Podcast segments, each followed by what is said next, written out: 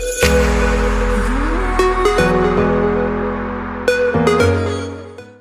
Uh, good afternoon, all, and welcome to another InfraViewing uh, Spotlight series. I'm delighted to announce that we have Heinrich Pelser, the Head of Pre-Sales and EUC at PowerOn. Um, PowerOn are a managed service provider and are a Microsoft Gold Partner in Windows and Devices, Cloud Platform, Data Center, and Enterprise Mobility Management. Their team has created a unique approach using a mixture of specialist consultancy skills and their own internal product development teams to provide superior IT solutions and services to public and private sector businesses. Um, Heinrich, welcome. Thank you very much for uh, joining us today. And uh, yeah, I did a brief introduction, but uh, I'm sure you could uh, better that, so I'll let you start. I appreciate it. Thank you very much. Yeah, so um, yeah, my sort of like primary function within the business is I head up the pre-sales team um, and also responsible for the EUC practice here at PowerOn Platform. So I spend the vast majority of my time talking and trying to understand Uh, more than actually doing these days. Um, but yeah, that's that's kind of like where I am. And yeah, I've been here for about five years now, obviously specializing around everything you've mentioned specific to the management and the security side of the desktop world primarily.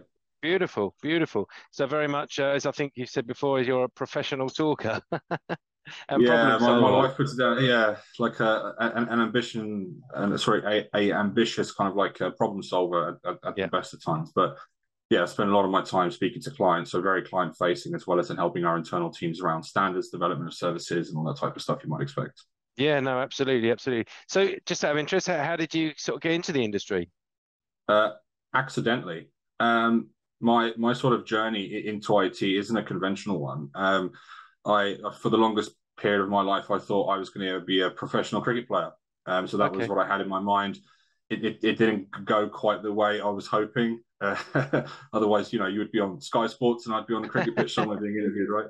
Um, but I I, kind of threw an old school teacher, um, he saw us getting a bit wayward, I would say, and he sort of said, you know, you should investigate some of these areas at school that you were you know, showing promise in outside of sport and you know, maybe try IT and go from there. So he helped me with a with an application to a company at the time that's called SCI. He had he had family members and at the time who worked there or knew of the place anyway, um, which then led me into sort of like working for the support team at McDonald's. Um, and I even famously walked out the building on my first day saying, "This isn't for me." Uh, that they convinced me to stay and give it another shot, which I'm glad I did, um, as a matter of fact. So yeah, so my sort of like entry point into IT was not the sort of like traditional conventional way of doing things. Um, but yeah, so I'm still here today, very happy to still be in the industry. Um, you know. And I think it's it's something that I had a had an inkling for and had a passion for for a while.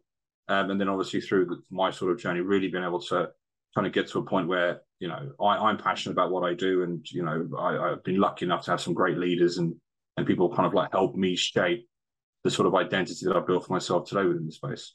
Fantastic. So just a a quick conversation with someone that had managed to get some fire into a passion that maybe was uh, hidden at the start. Yeah, absolutely. And for me, it all centered around uh, some key aspects in in wanting to help, um, being part of a team, you know, and obviously at the time dropping my teenager attitude because I walked into the industry at the age of 19. And I think that in itself helped me. So again, I had very strong leaders around me you know, that obviously helped with that. But yeah, it was um, probably the best decision I made was to come back for the second day, I would say.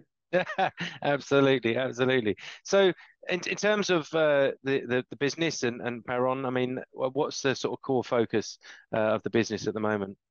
So we we do an extensive piece of work around kind of like three key areas. Um, well, you could argue a fourth, which has been a sort of recent development for us.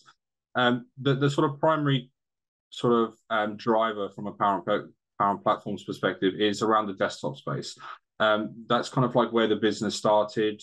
They were sort of like in the system center world at the time, looking at how you can apply a wide range of product sets very, very quickly through high levels of automation. So you can then start to see the benefits of, at the time, the sort of private cloud story. Um, since then, it's been an evolutionary piece as we progress and progress and progress. And that's kind of been built on the back of listening and understanding the market.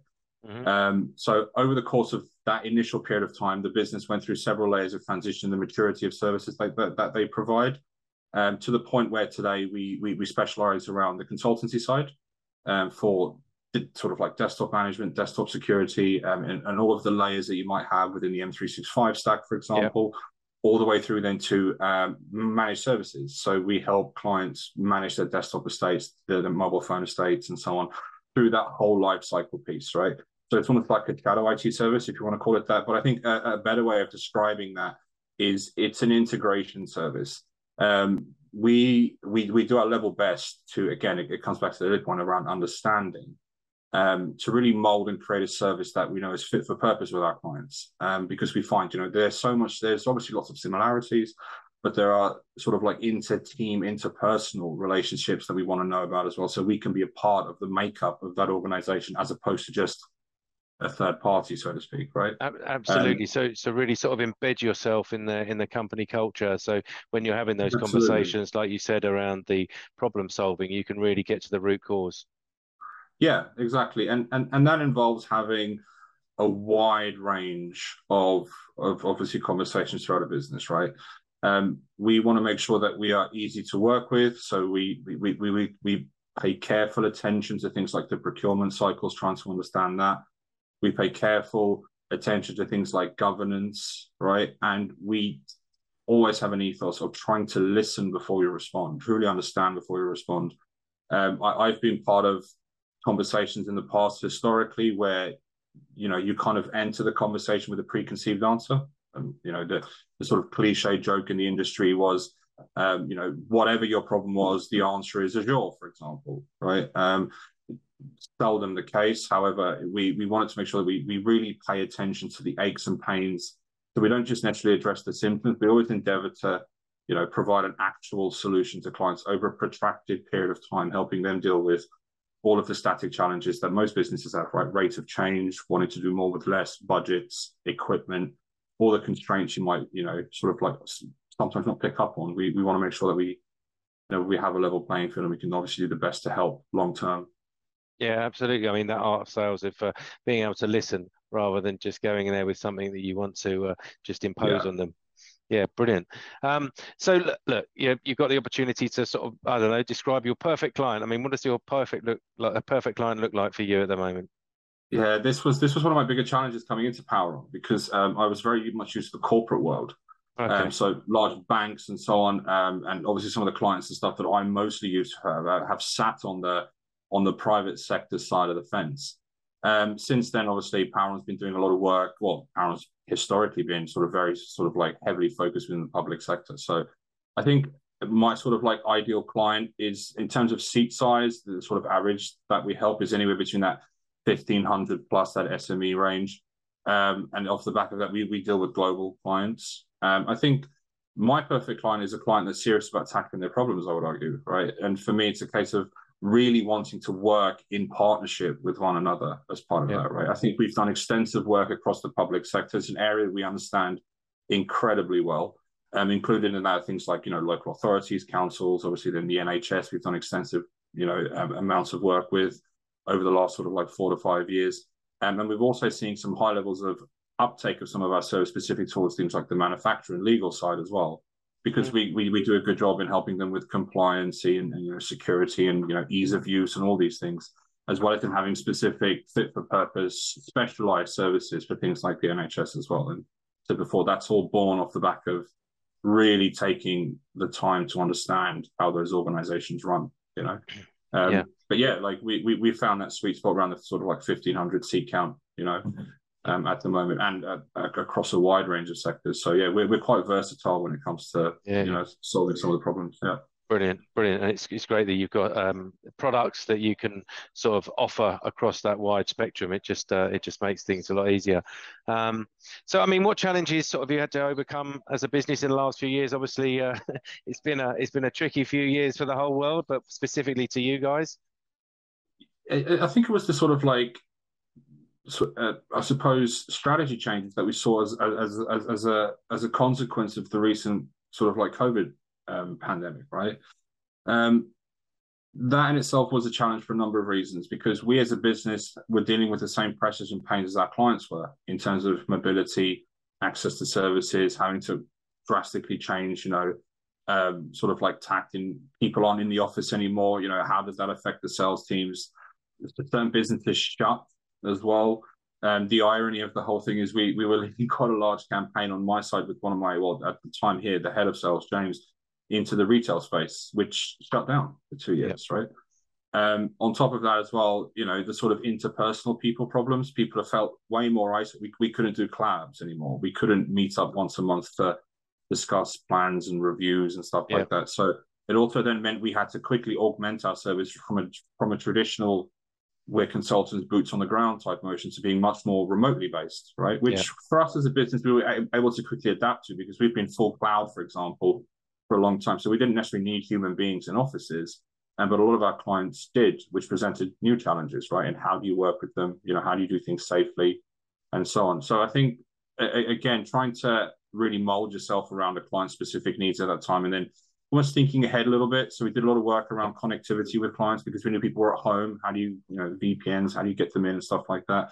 We also made a lot of information available for free to enterprises, which you know the uptake for that was massive, which we found quite helpful. So it was just trying to do the right thing at the right time during that period of time, as well as then obviously with the current economic climate that we're in, we have to look at and understand, you know, money in, money out. How do these things work internally for us? We've been doing our level best to make sure that we're driving towards a real efficiency model with how we work. Um, you know, because like lucky for us, we've been able to give out pay rises this year. Um, we've been able to kind of like grow the team exponentially. You know, we, have seen a sort of like factor of four or five people into new teams, in, specifically to the consultancy space. Yeah. Um, even that in its own right is a challenge with what is a skills gap. There is a massive shortage of skills in the market today. Um, you know, so we've had team members come and go. Um, but nothing for us really has slowed down too much. If anything, it's it's obviously on the up, right? And that in itself can be how do you scale quickly is, an, is, is also a unique challenge, right? We have to take a lot of time to kind of like assess internally, you know, how do we operate efficiently and effectively? But at the forefront of our mind is like clients' priorities have changed. How do we adapt around those, right? And then collectively over a short period of time, long period of time, how you know whichever one works, we we were able to kind of like you know augment ourselves to really be a hand in glove fit, you know, yeah. for some of the clients these days as well. Yeah. Yeah, brilliant. Well, so quite quite a lot to overcome in, in, in a short space of time. It sounds like you uh, sounds like you nailed yeah. it. Yeah, absolutely. And sort of um, more looking more now to the, the sort of the future. I mean, what are the plans for the next few years for yourself, the team, and the business as a whole? Yeah, I think for us, it, it, it's a case of helping clients with that. You know, you've got potentially you have to do a lot more with a lot less these days. Mm-hmm. Um, so it's trying to make sure that the services and the, the, the sort of help we offer caters to that changing need and landscape. Um, also, then making sure that we can, you know, help with the assurance side of services because with with, with consultancy traditionally there's this idea of I wouldn't say hit and run necessarily. There, there, there's an a, there, there's an express need. You know, services are delivered to meet that need, and then you know the third party leaves, the consultancy typically leaves. Yeah. Um, so we're now looking at, you know, again, doing more work around the assurance front to make sure that the services, the capabilities that we leave clients with are maintained, um, as well as in making sure that, you know, what are we doing to speed up certain elements of our delivery? Um, what are we doing around making sure that, you know, our services and our consultancy methods and everything like that are if you have one guy from Power On turn up, would you get the same answer every time? Also, if you have five guys, would you get five different answers? Would you get the yeah. same answer? Just making sure that we, as a business and as an organization within the UC front, tackle things unanimously, you know, and everyone's on the same page with stuff, just to give a consistent level of service more than anything else, mm. um, and then to drive organizational excellence. Because I think when I joined Power On, it was a team of very highly skilled individuals. You had to come in and be able to hit the ground running um, it was easily one of the most intimidating parts of my career when you're sitting across the room from savants, I would argue, um, real the one percent in their field type guys. To walk into a team like that, what was ridiculously intimidating. Um, I remember my first day being, you know, I, I got my laptop, I got my bag, and in the afternoon I was driving to London to present with the CEO. We were in a meeting with Microsoft the very next day. So it, it's again catering for all those changes and stuff like that. But it yeah. we've been doing a lot of work around that front as well. But yeah, I think overall it's um it, it's obviously pedal to the metal and you know making sure that we are still doing everything we can to do right by our clients. You know, yeah. and again building that long term sustainable approach to internal teams and how they work. Yeah, absolutely, and and and I like the point that you made about that uniformity of message from from your from your team. You know, um, that's one of the benefits of of doing what we do. You know, we work in a very specialised uh, space. You know, we're, we're unique solely to the IT solutions managed service provider space. So we're all um, don't want to say masters, but there's not so much to learn across the technology. I mean, we can we can certainly uh, mirror ourselves to how our businesses operate so that feel we can have that uniformity of message because we're under the skin of the clients and exactly what they require which is just a massive part of, uh, of what everyone does. Um, so in terms of sort of core usps uh, in the market for poweron what would you what would you suggest they are at the moment? So we've been developing those over a long period of time. Um, around the initial sort of like system center front the team wanted to make sure that the delivery the middle the waste of an engagement gets shrunk down and that's something that we've massively gone back to. So we wanted to make sure that we expand our services around automation, not just around things like certain processes, but also the enablement of tools, and then pass that skill in automation down to our clients. Okay. Right. So it's it's we wanted to make sure that we leave them with both the science and the art form of how to carry things out over a long period of time, as well as them being again available in the backdrop, right? Um, mm-hmm. one of the biggest things that we've been working on quite recently is around the enablement of critical new infrastructure. So businesses going through acquisition that have to get things up and running at a device management layer, being able to do that in usually if you, if you take a linear piece of work, six it's anywhere between four to sixteen weeks, depending on scale and size, to bring that down to a month. Um, or bring that down to two weeks in certain instances with the levels of automation that we're obviously looking at putting in place, right? So that's been a big thing for us. Um, we've also been looking at recently expanding the service portfolio to be device holistic. Uh, previously, as from a Poweron perspective, we were very Microsoft focused. Yeah. Um, in everything Microsoft, Microsoft. But recently, obviously, with the introduction of some of our more uh, our American clients, as well as then some of the cultural changes we're seeing within organizations with I want my staff to be able to work on any device, you know, making sure that we can support things like the Mac OS and so on. So that would be a big right. thing for us going forward as well, as well as then making sure that we can, you know, more rapidly expand the consumption of basic Windows as well. How quickly can we turn that around? Um, so across things like Windows 365, managed services, and all those areas are, are areas that we're tackling. And it, it, it's the care and attention to detail that I think is the is the USP. I mean, I, I typically internally sort of when I speak to the UC team, uh, it, it's a joke naturally, but I would call us the Louis Vuitton of consultancy services. Everything is handcrafted, specific, to the point, tailor made uh, you know, to the nth degree. We're not a body shop. We are experts in that field, right? And I want to make sure that our team have that ethos. The, the ethos as well from a USP perspective is that we're not necessarily trying to come in and do the best job, though we are. We're trying to do the best job by you, the client. And as part of that, we're trying to enhance the skills of that IT function. We're trying to make that team 5% better every quarter. So at the end of the year, there's an uplift, a tangible benefit that's visible, right? Mm-hmm. Um, so it, it, it's the hearts and minds piece when, when it comes to that, but it is really doing our best to really integrate and connect physically with a client as much as we can. Yeah, yeah. Yeah, yeah, brilliant. Well, uh, yeah, Louis Vuitton. I like it. Good selection. um, acronyms for days, mate. absolutely. Um, and in, in terms of uh, as again, sort of more of a look into the into the future. I mean, what technology do you think will disrupt the market uh, the most in say the next twelve months? obviously with some of the stuff that I've been seeing from Ignite um, and some of the, the, sort of murmurs that we've been having on a on a team based discussion, it'd be interesting for me to see the direction of two things where AI can take businesses in automating some of their business processes, learning, you know, and, and developing mechanisms and data and, and all that type of stuff, looking at efficiencies. I think that's going to be a fairly big thing. Um, and then the, the in, in my world, the sort of future direction of something like Windows. Um, I think Microsoft is slowly building up to a capability of providing Windows as an app almost through things like Windows 365. It could drastically change the way in which we look at that landscape. Mm-hmm. Um, it also opened the doors to emerging markets where, let's say, for example, certain hardwares aren't available and, and so on as well, right? You, if you could just run a very basic appliance that connects you to some sort of web interface to run a PC as powerful as you like it to be, I think for me, it's going to be a big thing. I think we'll unlock a lot of doors. I think it'll solve a lot of business problems. Um, you know, so I'm, I'm hoping to see more and more around that, and I, am quite excited about that space. Obviously, I saw the the announcements that Satya made, so I think the AI side of things is going to be something that we're seeing more and more. Yeah. Um, the sort of further development of, of of the Windows as a service, that that type of motion will be expanding. And then on the fringes of that, from a personal interest side, it, it's things like Web three and obviously the crypto space. I'm massively interested in that. Right. Seeing some of that utility coming across nicely now. We, we, I'm dealing with businesses now that are looking to almost commoditize certain services they provide to give people digital ownership, you know, as either a token or as, as access to events or selling a seat in a stadium as an NFT, for example, is something that I thought never would have mm. thought of 10 years ago. But it's now becoming such a reality.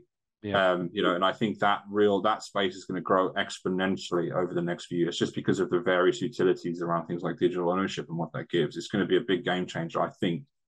Anyway, well, you know, I, I've been wrong before but we'll, we'll, see where it goes. Yeah, yeah, no, AI definitely. We're seeing a lot, lot more, or a lot, lot of that interest is, uh, is is coming through to the fore in the technology landscape. Um, and, and how do you see this market evolving in the next couple of years? I mean,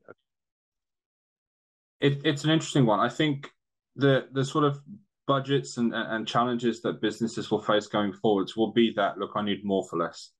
I think people will, spill, will, will potentially look to spend money on necessities and vast or, or, tangible immediate improvements as opposed to nice to haves maybe over the short term but i think long term it will still continue towards that transition towards cloud and i think people will look to make decisions much much more with data um, i think that's going to be a big thing within our industry and i think that's pretty much the direction that we're seeing some of the vendors go in some of the partners go in and a lot of the startups as well these days are looking at how do you handle tangible information and how do you present that information back in a way that is either commoditized, so something you can sell and make money from, or to better understand your own marketplace services or products that you provide. Um, so I, am seeing that I'm sort of predicting on this, you know, spotlight thing that I think it, it's a case of you're going to see much more data-driven insights really take shape. Yep. I think there'll be dedicated teams solely focused on that. You can start businesses around that you know, as well as then, you know, the sort of decline in, I say decline, the, the, the alteration in how people wish to maybe spend money going forwards. Yeah, yeah, cool. Cool. So that's an official prediction on the spotlight, is it? we'll see. Call me in two years and see no, how, how well, off I was. No worries, no worries. And, and, I mean, in terms of again, back to the sort of the business side of things. I mean, how, how do you go about building a that sort of productive culture? I think that's probably been the, one of my bigger challenges this this this last year, taking over the, the, the EUC practice, um, I think I very quickly learned that not everyone has the same interests as your good self. Um, so to then look at the productive side of things, I thought, what does the business want to be? I think it starts with clarity of purpose, either as a department or a business. Why does Power exist? Why do we do the things we do? You know, and then how do we all feed into that to be productive? Because that for me is the kind of waypoint, right? Um, mm-hmm. On the side of that as well is trying to understand what clients want and how they want it. And then in, in terms of a culture, it's to very quickly recognize that there are individuals in a team and individuals need individual parts, individual plans. All right, not everyone's going to have the same idea as the manager or the CTO or a shareholder. People are in it for different reasons. So making sure that you've got a team that you, as the individual who's who's stewarding them, understands those individuals, I think is a big thing. It allows you to make something a bit more bespoke in terms of a path and a journey for an individual within your team. That feeds your goal, obviously, but it's knowing where and how to apply those individuals, right? Um, so I think that in itself is is is the key catalyst. It's it, it's all combining under a, sort of unified cause to say here's what we as a department wish to be and how we're going to go about it. And then my responsibility as well as some of the leadership um, internally as well is to make sure that we understand our teams well enough to know where to physically apply them. What's the execution steps you wish this individual to take that will support their journey in their career, as well as then our own. And I found that over the last six to 12 months, that's been a really good way of number one, building trust with your internal stuff. But number two, I think it, it fosters that feedback relationship very, very quickly because if you're yeah. working towards their plan, they will most likely tell you, right? And then on top of that, it also helps with staff retention in, in my opinion, because the guys that are here today that I've inherited, I want to keep them, every single one. Um, you know, I, I, find immense joy in working with them, right? And showing lots of gratitude for the work and stuff they're doing has been something I endeavor to do all of the time. However, my brain is much more of a what can we do better type brain, you know, yeah. I mean? which which can make you accidentally quite negative um, without meaning to be. So I think it's a case of understand the people that are around you, understand the direction you wish to take, and then you know use the people around you to make that happen but it has to be mutually beneficial right because yeah the last thing i want my biggest fear as a as, as a manager at power and if you want to call it that is you have unhappy people you know that that goes against what i would class as a success driver for me yeah. so it's making sure you understand those individuals and you foster the right type of mentality and care over a long period of time to get yourself where you want to get to as yep. a department but mm-hmm. as well as in supporting that team so i think that's the best way of you know, kind of like really building trust and long term success. Well, that's what I found in my career. That, that's yeah. where I perform best. Is someone's taking the time to understand me, I understand them, and we've got a common goal. Yeah, absolutely, and and that and that trust and understanding what makes them tick as well, and and then leading on to making them happy. You know, unhappy leads to unproductive. So uh, a happy happy employee will be more productive. So definitely the right right way to go in that. Um, so let more about you. Um, in terms of your career, I mean, what would you say is your biggest success to date? It's a tough one, isn't it? I mean, I've been I, have been thinking about this. I, I, was asked this last month by a friend, right? Um, and I think I'll, I'll, I'll tell. I'd rather tell you what I told him and, and what I'm probably most proud of, and, and, it happened about a year ago. Okay. Um, it, again, sort of during the the sort of pandemic phase, was that we were working with a specific NHS trust and they had some unique problems, right? And one of the biggest problems after spending time with, um, I think it was it was literally a, a, a, doctor, as a matter of fact, who we were talking to as part of this discovery and work that we were doing. Mm-hmm. And we wanted to make sure that we, we were tackling specific problems from GP practice to GP practice. And he had he came to us with a scenario and said, like, look, I, have got nurses that there, there, are two of them, right?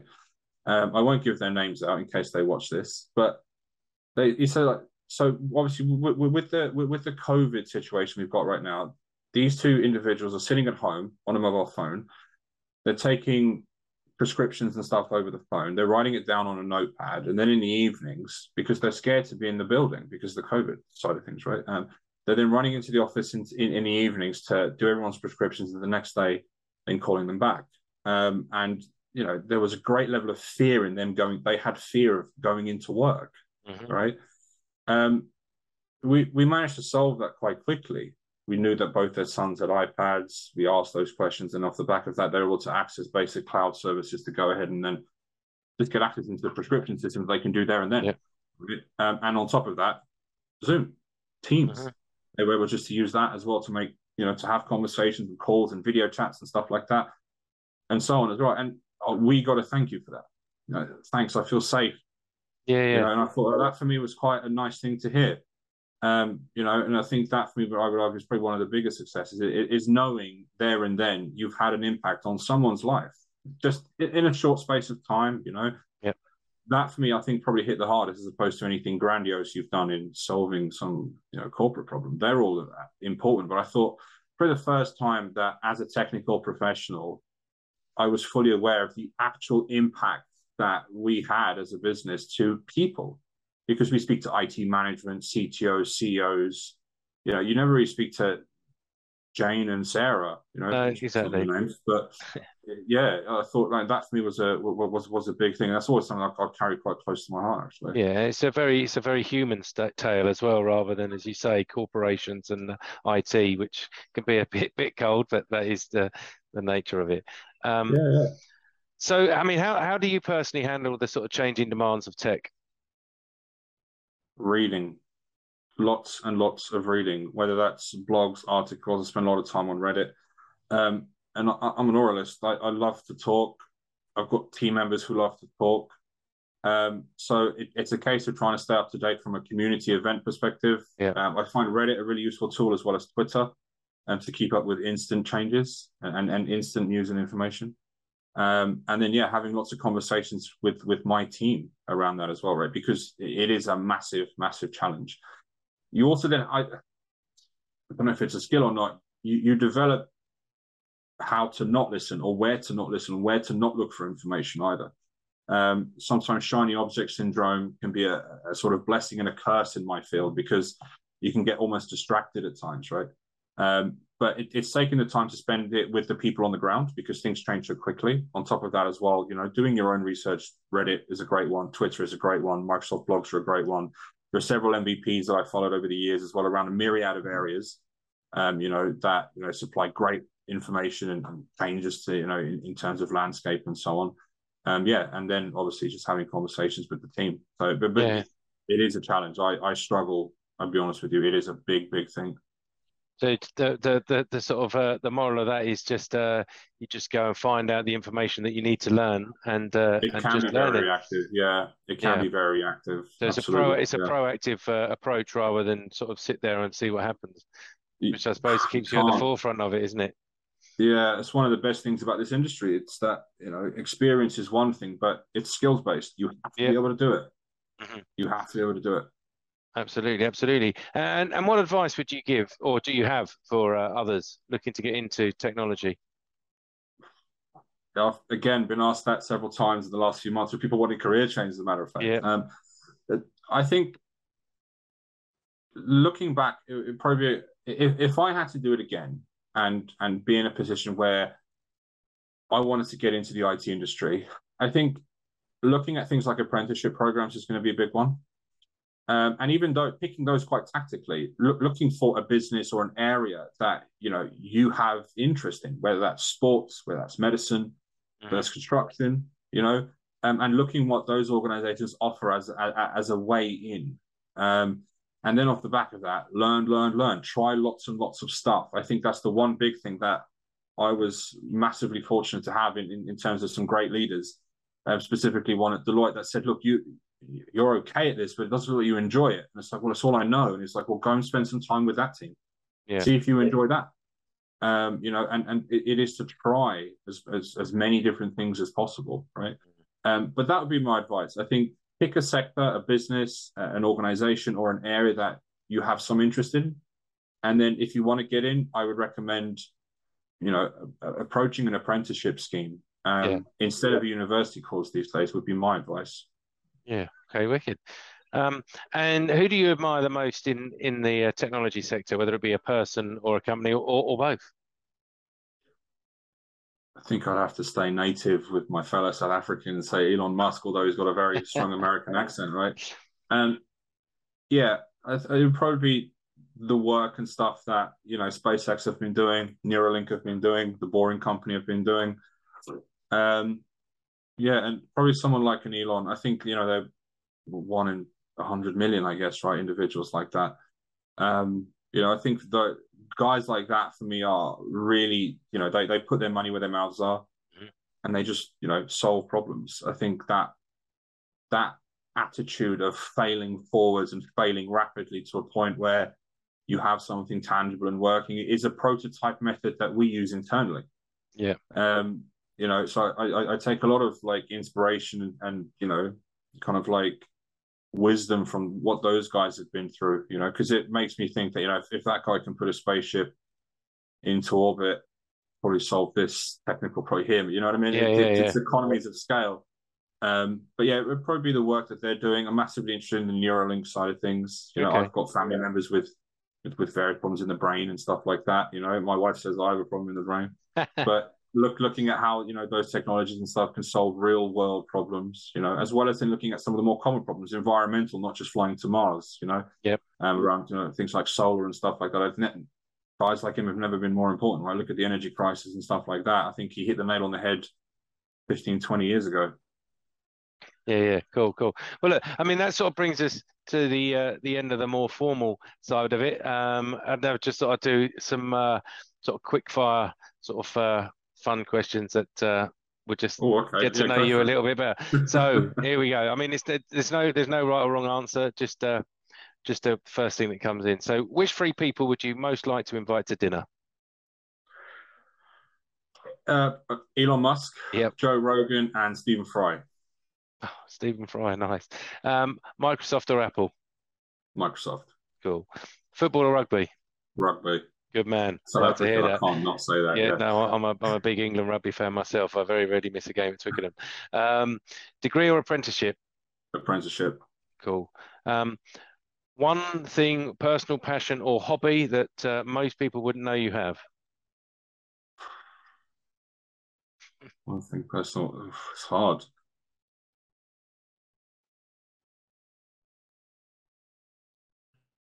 I wasn't expecting that one. Yeah, first thing that comes to my head. Oh, I've uh, okay. Th- thing I have, I've got a handkerchief from Peter Jackson. There you go. Oh, okay, it's nice. um, favorite technology in the last sort of twenty years? Work or the MP, the MP3. Cool. Well, that's probably longer than that now, isn't it? God, I, forget what we are. yeah, um, yeah, it, would it, be digital streaming services. I, am cool. going to put them all into one bracket. Yeah. No worries, no worries. Uh, worst technology of the last twenty years. Oh God.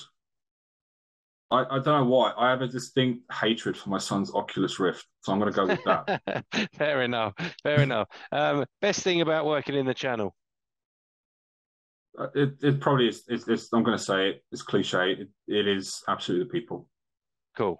Lovely. And the worst thing? The people. I was going to say, like that. Um, do you have a motto that you live by, or is there a top piece of advice that you've been given that's sort of impacted on your career? Yeah, I think it's something that I'm very bad at, and that's you know focus on what you can control.